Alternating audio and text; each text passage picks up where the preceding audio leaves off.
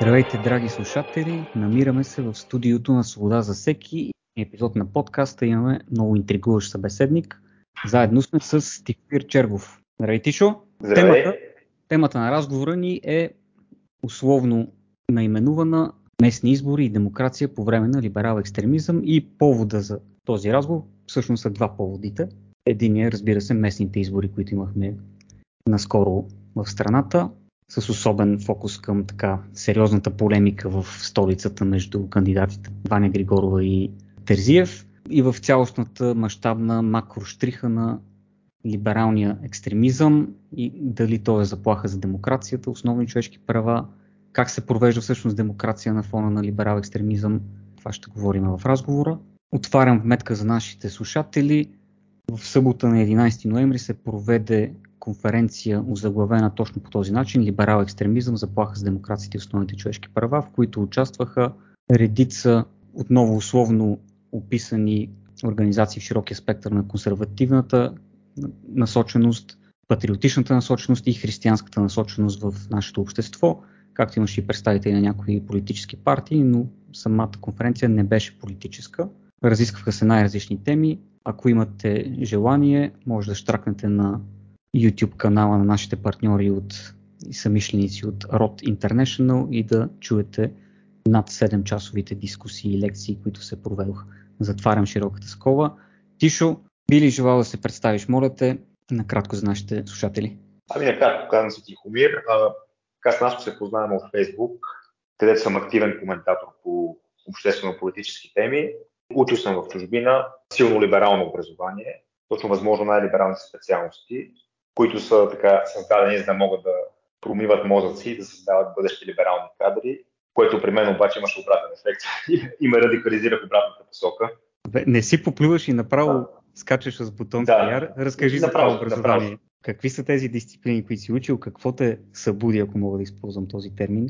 Ами учих в първо бакалавър в Германия, в един такъв международен университет в Бремен, сега се казва Якобс университет и специалността ми се казваше интегрирани социални науки. Това е много трудно да го обясниш на някой, когато си на интервю за работа, какво означава. На практика така най-опростено учи как да бъда бъдещ либерален бюрократ.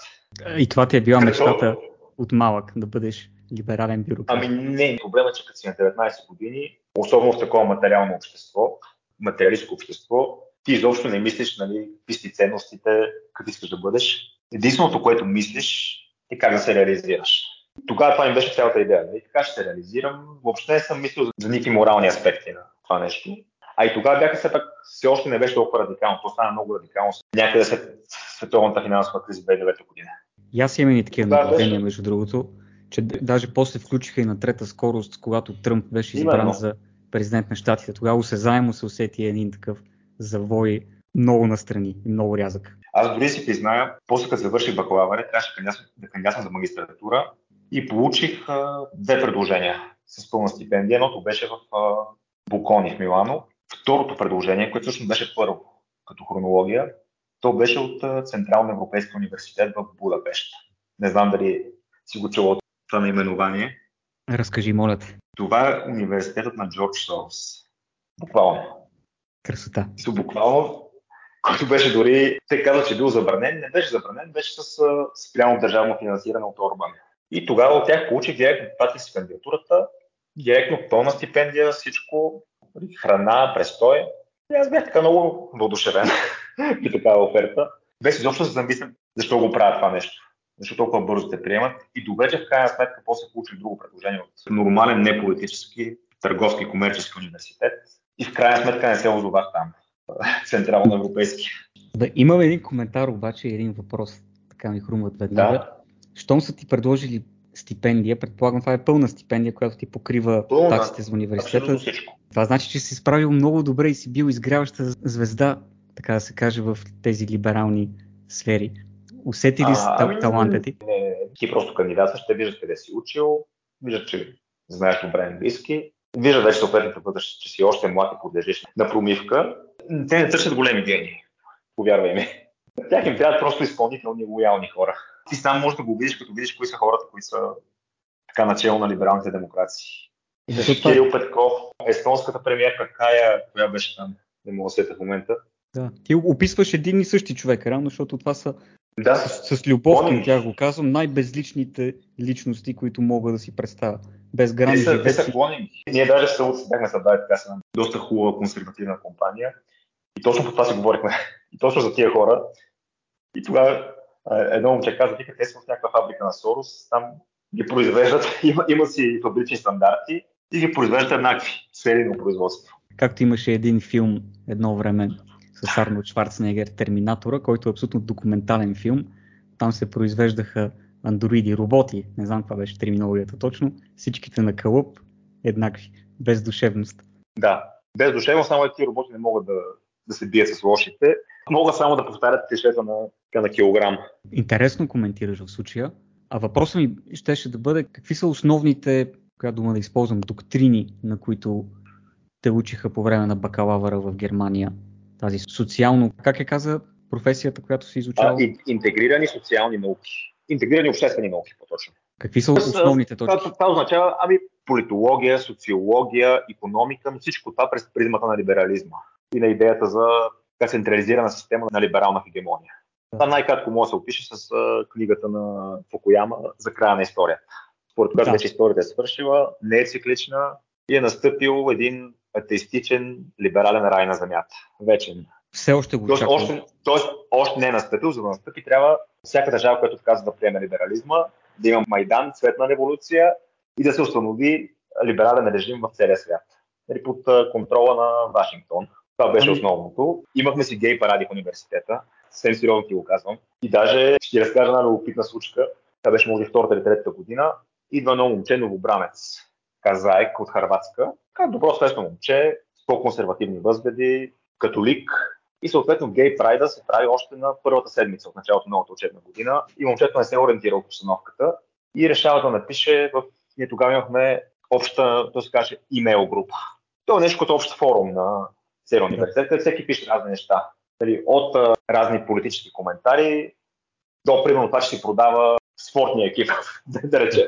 И в тази група въпросния Харватин, новобранец католик, беше написал, че този гей парад противоречи на неговите ценности, на неговото католическо възпитание, след което беше направен на мармалат с това момче. Караха го да се извинява, изправяха го пред студентски съд. И това не е метафора.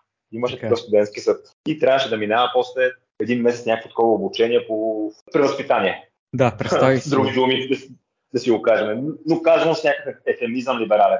Че те, нали, за всяко нещо използват ефемизъм. Да.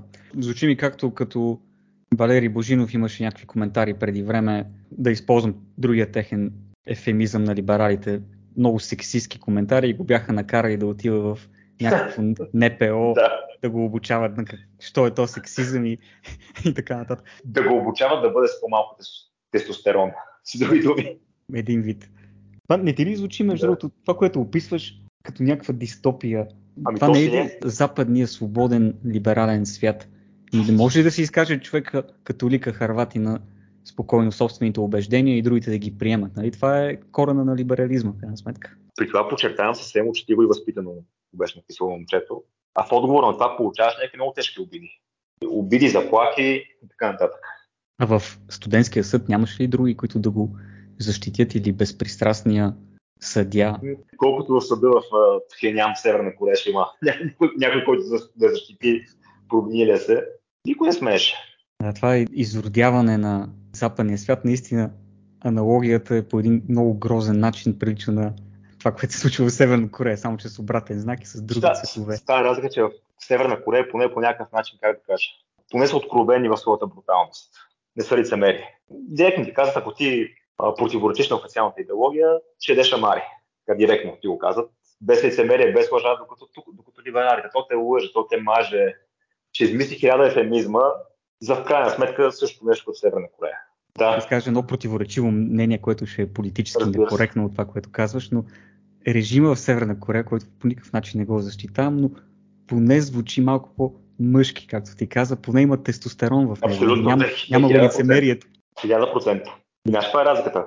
Най-съществената, че когато някой ден този режим в Северна Корея падне, след него поне ще остане едно нормално общество, сравнително нормално. Там, където мъжете са мъже, жените са жени, семейството е на почет, Докато когато либерализма падне, не знам какво общество ще, ще остане след него. Ще трябва сигурно 50 години за да се възстановяват хората.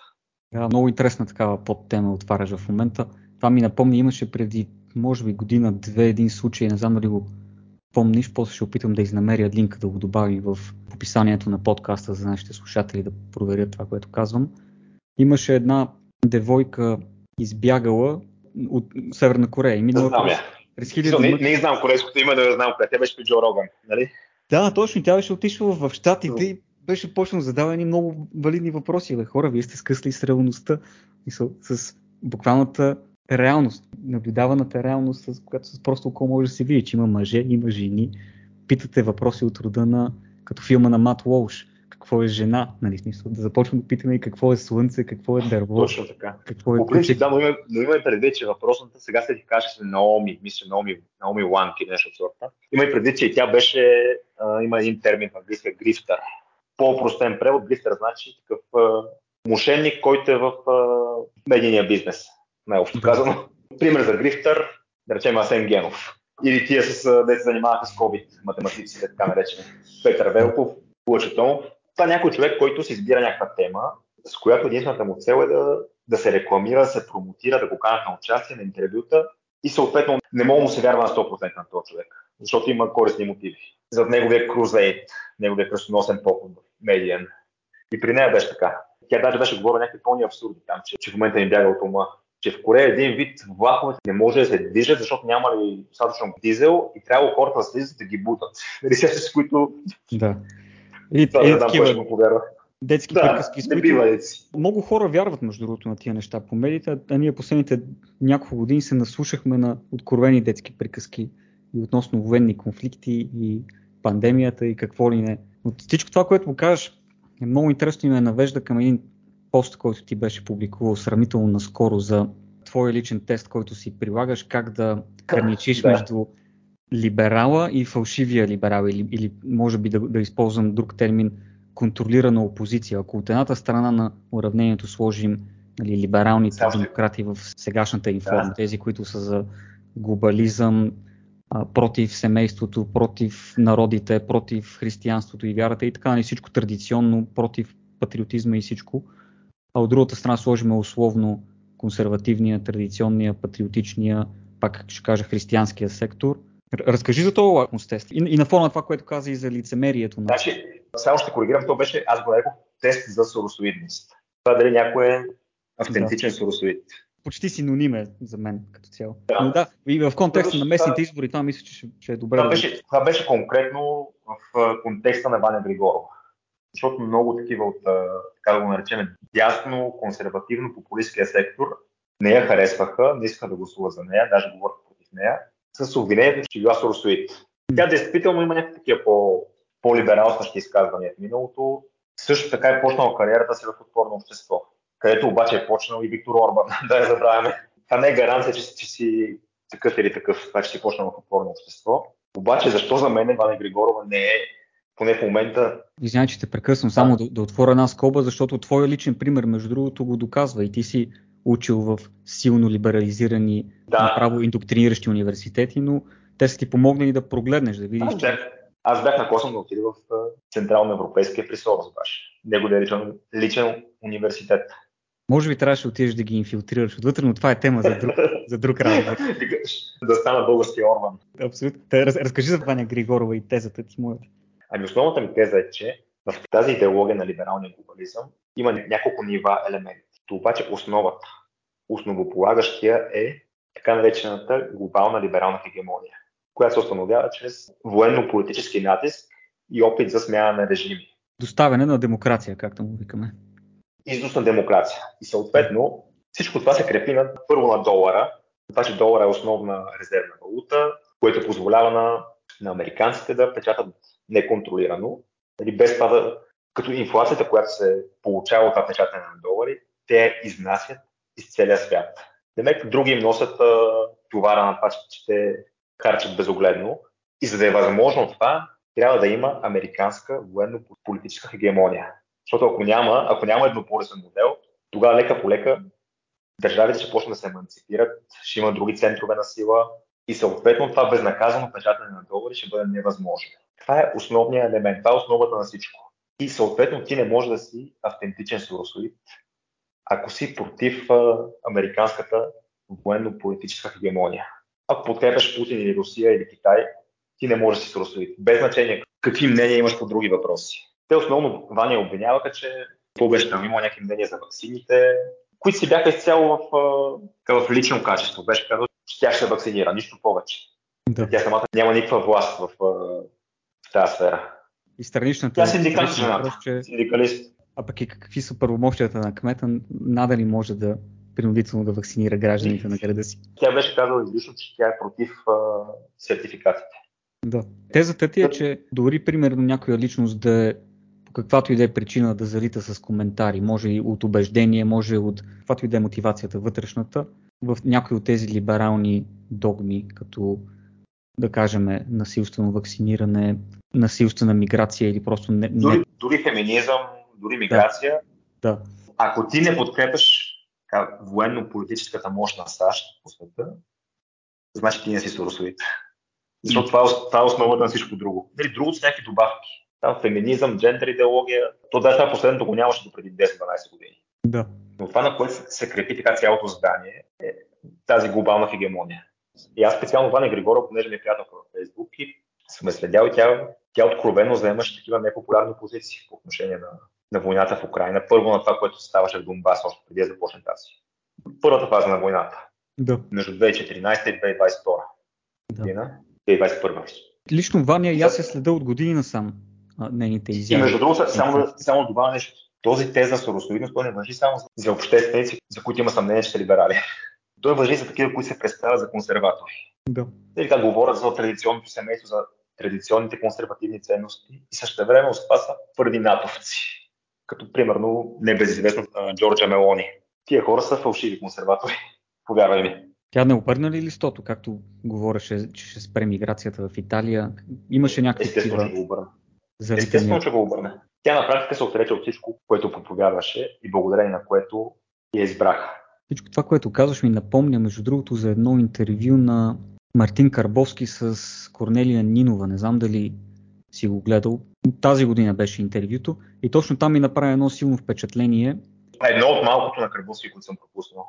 Да, той пита всичките редови въпроси, но и той не се свени да пита по принцип, да провокира с въпросите по журналистически. Пита я и за Истанбулска конвенция, и за, и за семейни политики, нали, джендаризъм, за вакцини, за, за какво ли не, всички тези щекотливи теми. И тя отговори чисто по консервативен начин. Обаче в момента, в който я пита, просто изради поредния въпрос от списъка си, така го помня на интервюто, защото ми направи силно впечатление, какво мислиш за американските бази в България? Тя подскочи като ощипана. Буквално. Все едно нали, изобщо не е очаквала въпроса, все едно си е докоснал на болното място и отговора в, в, в едно изречение синтез перифразираме и трябва да се гледа интервюто отново, беше от рода на там трябва да се, не трябва да се барат. Няма въпрос по случая. Нали. И това ми направи много силно впечатление, как подскочи реакцията и се, се промени и, и изказа една категорична позиция, която по принцип е в разрез на убежденията на традиционно нали, консервативно настроен човек, който би бил скептичен от това да има чужди военни бази на територията на собствената му страна. Това реши да, да ти споделя. Каквито между другото не е имало дори по времето на Съветския съюз.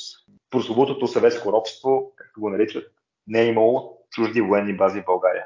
В интересно обяснимо от истина, това е точно така. Които, които са под чужда юрисдикция. Да, точно така. И това е тема за, за друг разговор. Някой път може да си поговорим и за социализъм и социалистическа България. Но искам да обърна вниманието ти към един допълнителен въпрос.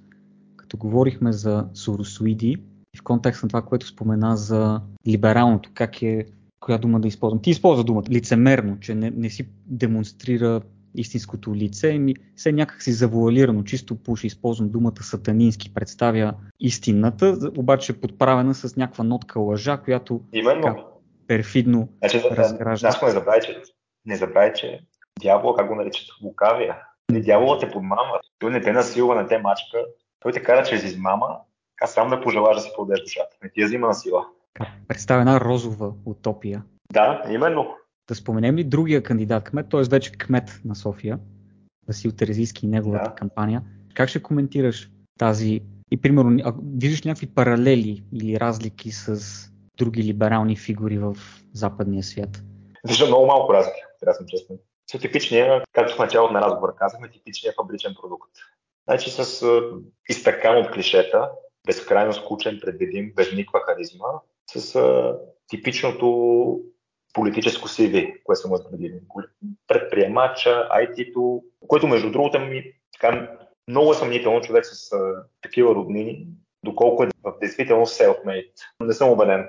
Но той не е ли представител на дясното в София и в България? Без да, без да знам някакви детайли нали, за неговия бизнес, мога да предположа, че хората, които се занимавали с а, техническите детайли, с развиването на този бизнес, са били други. Той е бил някакво лице там. Той е бил човека за връзките. Някакси ми много трудно си представям, че човек, който е развил такъв толкова успешен бизнес, ще си го каже директно, може да бъде толкова смотан. Толкова смотан, толкова скучен и толкова посредствен. Но пък очевидно има огромен интерес и желание да стане кмет на София, като инвестира, ако казваха, търбяха по медиите, 4,5 милиона да. лева лични пари. А, а не знам колко е заплатата на, на кметската позиция в София, ако трябва да съм честен. Не знам ти дали имаш да, информация. Колко са лични, не знам. Не съм убеден в това. Заплатата на кмет в София едва ли повече от 5-6 хиляди лева. Между другото, същия въпрос въжи за Хикимян. Изостава 25 хиляди лева месечна заплата, като шеф на BTV, за, mm. за да получава евентуално 5 хиляди лева като кмет. И то евентуално, които се окаже, че няма, че няма и тя да ги получава. Ми хрумват ми два варианта. Или това са да. модерни персонажи тип Робин Худ, такива достолетни и благородни, които искат за каузата да направят нещо добро, да преразпределят собствените си пари, докато дори не са и нали, парите на богатите в случая за благото на народа. Терезиев е такъв идеалист, толкова при сърце е възприел каузата София, че когато го питат някакъв конкретен въпрос за София, какъвто и да е, той не знам, не знам, не знам. Той буквално не знае нищо за проблемите на този град. Но иначе има много, много силно непреодолимо идеалистично желание да, така да ги реши тия проблеми, за които не знае нищо. Аз само едно нещо ще кажа. Имам малко по-различно мнение за Терезиев. По отношение на това, че за много хора той, той самия е изявил много силно егоистично желание да бъде лансиран и да побие политиката. Според мен не е така. Според мен този проект не е някаква самоинициатива неговото. Според мен се срещнали с него, предложили само. Така че това не е, не е солова акция на Терезиев. Не, не малко хора оставаме с впечатлението, че действително това, което казваш е така, че много от тези публични политически личности, които ни се представят, са като че ли продукт на група think танкове или разни корпорации. Борда на директорите им, които ги издигат с маркетингови цели. В, в, в, в нашия, друг... нашия случай по-скоро на посолство. Да. И на едно конкретно посолство. Да. Монголското имаш предвид, нали? да, да, да, точно. Или тук уругвайското овче купел. Ето една малка къщичка. Има едноетажна каштурка. На улица Монтевидео, разбира се. Типично. Един коментар ми хрумна пак едно изказване по социалните мрежи. Много интересни неща могат да се наблюдават днешно време по тези социални мрежи, както и много, много кочина също в абсолютно най-пряк смисъл. Но ще, ще те оставя да коментираш и социалните мрежи и ролята им след секунда. Но изказването беше на българо-полския режисьор Степан Поляков. Не знам дали го знаеш или го следиш. Да, да, а той, о боже господи.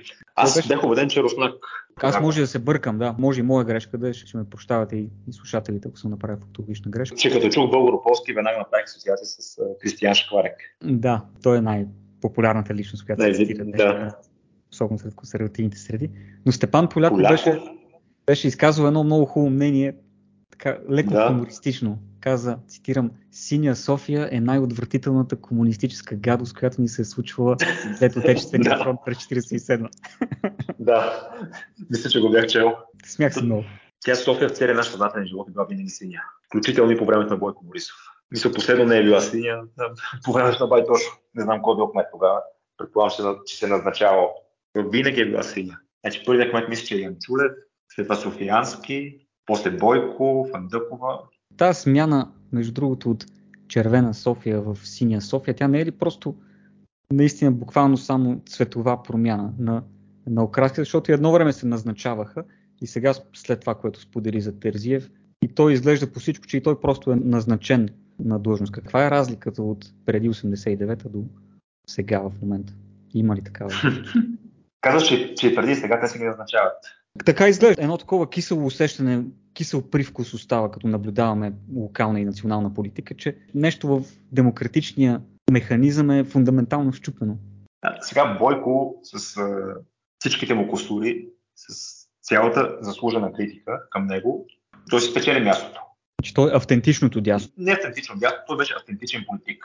Като казвам автентичен политик, нямам предвид човек, който управлява ефективно, имам предвид човек, който умее да влиза в откожата на избирателите. Това е предвид. Да. И да ги убеждава, че, и да ги убеждава в това, че, че той е човека, да. Политик в а, макиавелианския смисъл на думата. Не го разбира нали, като, като добър управник, добър менеджер. Да, той е ефективен в това, което прави с неговите си собствени цели, независимо на нас. Но вече, вече след него Фандълков беше назначен на практика от него.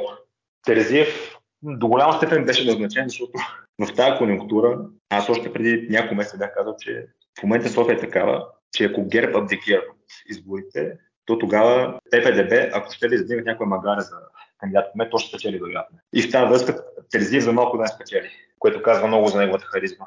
Но той има тръпчинка. Ти ще ми се усмихва Да, той, той Кирил май имаше тръпчинка. Имаше. Все още има. Господа ни пази от политици и кандидат политици с тръпчинки. Пълна шега вметвам, че вече като видя умен и красив политик и настръхвам. Искам глупав и грозен. Ама чакай, той, той Трюдо имаше тръпчинка, май. Ако не се лъжи. Същия е. Нещо има с тия тръпчинки, със сигурност. Значи все пак направи една прилика и с либерално-демократично представени политици активни в западния свят. Трюдо и Терзиев. За първи път го чухте, уважаеми слушатели, от Тихомир Чергов. Не, не, Трюдо е много по-противен. Терзиев е там много, много по-мека версия на Трюдо. Трудо бих коментирал чак, че той залита много и към кафявия спектър. От розовото почна да се боядисва и в кафяво, там като беше запорирал сметките на протестиращите е, тираджи. Трудо е главната международна карикатура на либерализма. Всички други се равняват по него, но не могат да го достигнат все още. Той е идола на либерализма. Това ли казваш? Карикатурата. Тотема, нека да го кажем. Така. Тъй като напредаме и с времето, пък исках много ми е любопитно да те питам още два въпроса. Първият да. ми е каква, е, каква роля играят медиите, пък и социалните мрежи в, в демокрацията, както в частност на местните избори, които видяхме тук, но така и глобално за демократичния процес, който наблюдаваме в Европа. Каква им е силата? Те са, както има на дума в английски, омнипотентни. Те са всемогъщи и поне бяха до неодавна. Значи не забравяй, че цялата тази система след Втората световна война в западните общества, тя се поддържа благодарение на това, че, че всички медии на практика, всички, всички големи медии имат либерален уклон. Mm. И благодарение на това системно десетилетия наред се покарат политики, които на практика не са популярни сред хората. Виж масовата миграция, тя не е популярна, но тя се налага благодарение на постоянната пропаганда от медиите. И много други неща. Те бяха, те бяха се силни някъде до към 2014-2015, когато за първи път стана пробив. То пробив беше Доналд Тръмп, който беше, може би, един от, може би, първият пример в историята на така важен кандидат-президент, който успя да спечели, въпреки че всички големи медии бяха против него. И спечели благодарение на неговото ефективно използване на альтернативните медии. Конкретно на социалните мрежи и Twitter. Да. И тогава кукловодите започнаха да се ориентират, че нещо се променя. Че вече правилата на играта не са същите като преди. И че благодарение на социалните мрежи все повече ще отслабва влиянието и монопола на традиционните медии. Заради това те направиха всичко, за да ги обладеят тия альтернативни медии, само че удариха на камък с, може би, най-перспективната от тях, Twitter. Благодарение на Елон Мъск, на който аз, аз лично съм много голям фен и мисля, че това е един от много редките случаи за някой човек, който може да се издигне до най-високото ниво и вместо да бъде роб на системата, да се обърне срещу нея. И все пак да бъде финансово успешен въпреки цялата да, която именно. се налага от репресивния апарат. Защото всеки всеки си мисли, че Елон Мъск няма как да не е контролиран, защото никой няма да го, да го допусне да стигне от това ниво. Обаче аз продължавам да вярвам, че и конкретно за него, че по принцип има такива хора, които успяват да се емансипират и които все пак имат някакви идеали. Не всеки е някаква безгласна буква, някакъв обикновен лост в тази система. Дано си прав. Трябва да се свържем с господин Мъск и да го питаме твоя въпрос. Какво мисли за американските бази? Той, между другото, той, той буквално на всякакви анонимни хора им ретвитва твитовете и коментира под статусите в Twitter, така че и това може да се случи някой ден. Ще пробваме, значи, обязателно. То, толкова готин, толкова, толкова близък до обикновените хора. Еми дай Боже да има и повече такива личности да се издигат и от бизнес сектора, и от неправителствения сектор, хора с малко по-високи нива на тестостерон, но и с разбирания, ситуирани върху здравия разум, върху малко по-традиционни консервативни гледни точки. То не е в, смисъл на назадничавост, ми в смисъл да опазваме нормалността, така че да не дойде хаоса. Това перифразираме един да, философ. Просто, просто свободни хора. Просто свободни, абсолютно. Свободни по мисъл, със собствени убеждения, изводи, до които са стигнали сами в собствените си умове. Дори свободни от, от въздействието на, собствен, на собствения си капитал. Защото Елон Мъск имаше едно прословото интервю в началото на тази година някъде при един британски силно либерален журналист, който му беше задал следния въпрос. Ще го префразирам леко. Господин Мъск, откакто поехте Twitter и решихте да, да, да намалите модерацията, нали, което е либерален ефемизъм за цензура, да. вие започвате да губите стотици, милиони от рекламодатели, които са се оттеглили. Защо го правите? Не ви е неприятно, че губите толкова пари. Елон Мъск го погледна така в тренче, едно продължение 10 секунди и му каза буквално I don't care. I don't care. Не ми пука. Вика, правото на хората си изразяват свободно мнението. Правото ми на мен лично да бъда свободен човек е по-важно от всичките пари, които имам. Това беше казал. Абсолютно. Това ми напомня. Между другото, ще, ще бъда пак политически некоректен в българската среда, в която да цитираш комунисти е проява на лош вкус, поне в медийното полезрение в момента. Ще бъдеш политически некоректен. Това ще, ще каже, че, че мъжете не, не могат да раждат. Нещо такова ще кажеш некоректно. Тишо, как можеш да казваш такива неща? Експертите казват нещо съвсем различно. Кощунства, ужас. Да, големия френски писател Виктор Юго и комунист, едно време като написва своята пиеса Кралят се забавлява, Люхола Самюз, слушателите ще ме простят за лошия френски, лошото френско произношение. Тази творба, основният герой в тази пиеса е шута на краля, в крайна сметка, но заглавието насочва към краля и, и по него време френската държава, монархията, забраняват пиесата след само едно представление в, в театъра, защото смятат, че е обидна за, за царя и го злепоставя пред хората, че ще развали имиджа нали, на царя, че има дисидентски да. характер. При което част от, от интелектуалния кръг, творчески кръг около писателя Виктор Юго го съветват, му казват, абе, пусни едно писмо към царя, пусни едно писмо към, към правителството на царя, обясни им, че тази пиеса няма абсолютно нищо общо с, с него и твоята цел не е да го злепоставиш, при което той отговаря следното. Ако пиша писмо, в което се обяснявам пред властта, това значи, че я приемам за легитимна. Аз не я приемам за легитимна, така че няма с какво да им се обяснявам. И мисля, че продължение да. на 40 години тази пиеса не се пуска по френските театри, не се, не се играе. Ще повториш ли как се казваше на български, че... Кралят се забавлява. Много интересно. Много Кралят се забавлява. В оригинал много е хубаво. Няма нищо общо с царя, но тя историята даже е по да, на, на това ми напомни. Човека просто има едни по-високи принципи, буквално отделени нали, от него, по-висши от него, отвъд собствената му кожа. Знаеш, каква аналогия направих във връзка с това, което ми разказа? Понякога ми прави впечатление, че когато ще да кажа консервативни хора, също нормални хора дебатират с либерали и много често започват да им се обясняват. Така. Влизат в един а, защитен режим, все едно са адвокати, които трябва да правят предуаря съда. И те правят тази грешка, за която го предупреждава. Един вид, като почне да им се обясняваш така, да, да защитаваш тяхните нелепи аргументи, ти им придаваш легитимност, каквато те нямат. Искам да ти дам конкретен пример, за да мога по-ясно да ме разберат хората. В тази наша тематика за джендер идеологията и за транзишънинга на деца. Примерно, когато, когато някакъв нормален човек се спори с защитник на тези теории и от другата страна почват да му казват, ама когато отричате правото на едно момче да се самоопределя като момиче, вие така карата се чувства изолирано и създавате в него и го потиквате да, да има самоубийствени мисли, тата, и съответно другия човек почва да защитава. Ама не, а, ние не искаме нали, да, ние не искаме да ги изолираме тези деца, които, които се самоопределят като, като другия пол. И почва така да се обяснява. А реално въпросът опира до това. Може ли един мъж да бъде жена? Не може. Това е обективната реалност, това е природата. Абсолютно когато да се обяснява, и, и когато да се обясняваш някакви такива вторични аргументи, ти един вид придаш някаква легитимност на това, че те отричат обективната истина. Абсолютно прав Той този разговор, самия целият разговор е безпредметен и несъществен. Той не трябва да се провежда. Не може да отива на второ ниво аргументация, при положение, че най-първото основното ниво дали е спазвана обективната истина, при положение, че то е нарушено.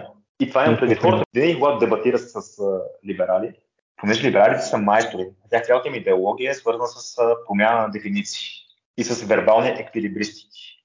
Човек никога не трябва да попада в тия капани, които те му поставят. Никога не трябва така нали, да задълбава в тяхните думи, в, тяхните, в тяхната терминология. Винаги трябва да мисли каква е основната рамка. Да, много си прав. Наистина, цялата доктрина е базирана на ефемизми, променен смисъл на думите, което е дефиниция на буквално всеки един тоталитарен режим, който сме виждали последните 100 години. Само, че в момента да. думичките са нови и постоянно се измислят нови думи.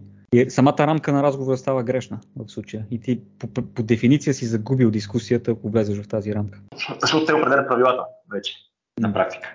Еми, ние не сме либерали и аз избирам да водя разговорите си ситуирани в реалния свят, обективния свят, с където има ясни дефиниции, има обективни понятия, базирани в истината, обективната реалност. Всичко тръгва от там. И всъщност за мен това е основното деление което тръгва всяки други деления. Това е вечният въпрос. Има ли Бог или няма? Като Бог е представител на обективната реалност и обективната истина. И оттам вече се разклоняват всичките други спорове, обществено-политически деления между хората и така нататък. Съвременната форма на радикалния либерализъм, то е просто следствие на няколко века утвърждаване след обществото на тезата, че няма Бог и че няма обективна истина. И всичките последствия, които идват това. И, и това са просто последствия. Когато няма обективна истина, ти само можеш да дефинираш термини, морал, понятия. Можеш там да се дефинираш и пола. Нали, няма обективна реалност на практика. Всичко е, всичко е релативно. Всичко е релативизъм. По тази тема, предпоследен въпрос имам към тебе, Тишо. Как да. ще коментираш, по мое лично мнение, малко ще насоча разговора, защото все пак съм и журналист и мога да провокирам в дадена насока. Как ще коментираш да. нашите така наречени интелектуални и културни елити, които просто се скъсаха да ни бомбардират с една много тясна гледна точка, особено сега преди изборите, която беше отгоре на това и много лицемерна, ако трябва да съм честен. Гнусно ми беше да, да следа да. цялата тази проява. А за кое конкретно говориш? Ти беше пуснал, между, между другото. Да, много често те това. Беше пуснал и как се казваше този актьора, тук в, в подкаста. Да. Много, много подкаста не се, не се свениме да споменаваме имена, когато нали, да. обичаме личността, казваме, че човека е сбъркал и е тръгнал по греховен лицемерен път, което си е абсолютен грях и пък и заблудата обществената, която да. допринася за нея, това е безумие, да. дефиниция на зло. Тук, тук много хубаво казах. Да, иначе човек, ако се обърне и се покаже, супер. Нали, ние пак си го обичаме какъвто и да, е, обаче делото, което направи, беше много грозно една тирада изговори на, не помня как се казваше автора на... Той буквално хвърля камъни при положение, че живее в стъпена къща, както е метафората. Кое беше най- най-стряскащо в неговото изказване? Кое ти направи най-голямо впечатление? Той изобщо не беше стряскащо, беше до, така степен беше стереотипно и скучно. То си беше като, като по план конспект. Всичките либерални кашета, за които може да се седиш, бяха изредени. Всичко. Даже имаше и белината на Тръмп, дето Тръмп уж бил карал хората да пият дали, на който беше пълен фейк. Нищо такова нямаше, но това е отделна тема. Всичко беше там. Тръмп, еврото, бе целият конспект. Аз даже имам едно такова мнение, че най-големият грях на либералите е това, че са безумно скучни и предвидими. Те отнемат всякаква подправка, всяка сол от живота и от човешкото общуване. Имам чувство, че те имат някаква мисля да превърнат всеки в някакъв хуманоид, като тия евробюрократи, за които си говорихме. Всеки един човек да стане някакъв, някаква Урсула или някакъв Трудо. Или Кирил Петков. Ама, айде Кирил поне е забавен леко с глупостта си. Той е непринудено забавен, да. Той е като да. един персонаж. При, при, него, най при него има някакъв елемент на непринуденост, която дори е симпатична. По-скоро бих дал за, за пример Денков и Плевналев за ботове. То не знам, има ли хора, които, които могат, могат да ги слушат реално, които могат активно да се концентрират и да изслушат едно дълго изказване на академика. В Кирил, в Кирил натуралната му глупост му придава някаква човечност. Не разбираш, може да глупав човек на човек. При академика много интересно рамкиране направихме с тебе, така натурално. Започнахме разговора, говорики за андроиди и за липсата на, на, на душа, на душевност в а, голяма част от либералния сектор, в който, който виждаме. Няма индивидуални характеристики, няма живец в, в тези личности. Сега пак завършваме натурално по, по този начин. Тишо, каква ти е прогнозата за бъдещето, ако продължаваме да стоим като общество така дълбоко вкоренени в среда на либерален екстремизъм, да ни управляват либерали и по цял ден по медиите да слушаме само либерални гледни точки. И моето мнение, че по принцип това е така в в историята няма такова неравновесие, което да продължава постоянно. Винаги има завършване към равновесно положение, винаги ще се появят някакви смели хора, които това не ги устройва, които са достатъчно смели и отговорни да се противопоставят и да поемат съответните рискове. Все рано или късно ще се обърнат нещата. Не могат да не се обърнат. Просто природата не търпи някакво, някакъв дисбаланс. В момента има огромен дисбаланс. Така и ви в началото на разговор спомена, всичко, че... Да. Всичко се променя. Как беше латински израз? Пантарей. Всичко се променя и живота като една река, която постоянно тече. Няма как това да продължава постоянно. Още в началото на разговора спомена Фукуяма, за когото историята а, моя беше и стигнала до своя край или беше, или поне я разгледаше от гледна точка, че краят е иминентен на историята, но пък противовес на това, така да допълня това, което току-що каза, бях чел една много интересна книга на там американци Уилям Штраус и Нил Хао, които бяха описали теорията на цикличността от тяхна гледна точка, по-фокусирана в американската история последните 3-400 години, англосаксонска, така широко да я кажем, още от а, британския колониализъм насам. Те бяха описали теоретичната рамка и после дали практични примери, както най-вече фокусирани върху американската история, но така и исторически примери от още от древната античност насам.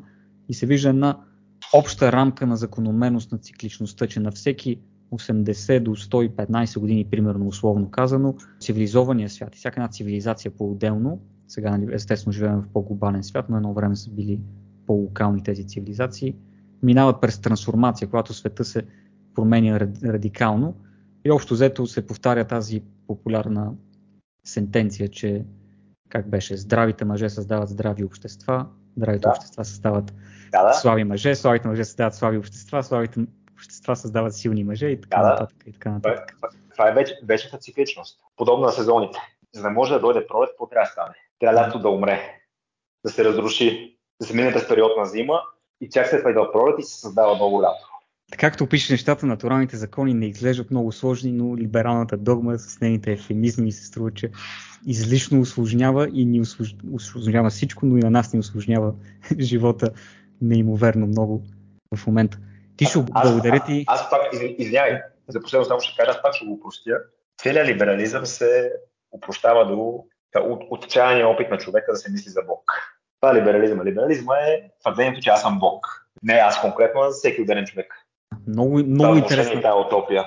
точка задаваш. Ще те поканиме пак, ще се радваме да гостуваш в подкаст на Свобода, всеки да си поговорим и за трансхуманизъм, за тази модерна нова тенденция, към която някои елити да. и тласкат. О, един мой, друг мой много голям любимец кавички, Ювел Харари, един плешив израелец, Имам пред... като гуруто на, на трансхуманизма. Прекрасното удоволствие в кавички да съм се запознал с неговите съждения и трудове. Рядко съм срещал нещо по-античовешко в фундамента си от това, което господин Харари, при цялото ми уважение за него, говори. Направо като го чета и... Айде няма да казвам какви мисли ми минават през главата. Чак толкова некоректни не сме политически. Който има въображение ще се сети в свобода за всеки държим на свобода на словото по абсолютен начин. Да, така че... Стигаме до тук, все пак. Тишо, много ти благодаря за това участие и за твоите коментари. Имаш ли финални думи нещо, нещо да споделиш? Ще, ще бъда съвсем съвсем Благодаря много за поканата, беше ми много приятно и ще радвам пак да участвам. С най-голяма радост и от наша страна. Уважаеми слушатели, бяхте с подкаста на Свобода за всеки. Ако ви хареса разговора или ако сте почитатели изцяло на идейния плурализъм и на свободната дискусия, не обременена с либерални ефемизми, с розово тире, кафяви политики, задвижвани от репресивен апарат, които да потушават свободата на словото. Моля да коментирате или разпространете този подкаст, последите ни социалните мрежи и на нашия сайт свободазавсеки.com, където ще откриете и много интересни текстови материали, други подкасти и видеовключвания нашите членове. И ако имате на сърце, ни подкрепете финансово. Тишо, финален въпрос. Как да те намерят слушателите в социалните мрежи? Тихомир Чергов. А всъщност в момента понеже вече ползвам резервния профил заради цензурата на титулярния и, и понеже не може да е съвсем също титулярния като резервния, затова се кръстих Тишо Червов на, на профила, който ползвам в момента. Благодаря ти. Просто... Слушатели, последвайте го Тишо. Публикациите са му много интригуващи. Не винаги съм съгласен лично с това, което казва, но пък ценя, че всичките му мисли са породени в неговия собствен ум. Аз, аз, аз, аз говоря глупости. Аз него си говоря глупости, не го отричам. И това, и това е прекрасно. Свобода на словото. Абсолютно. Това, е, това е човешко. Добре, Наско. Благодаря. Благодаря.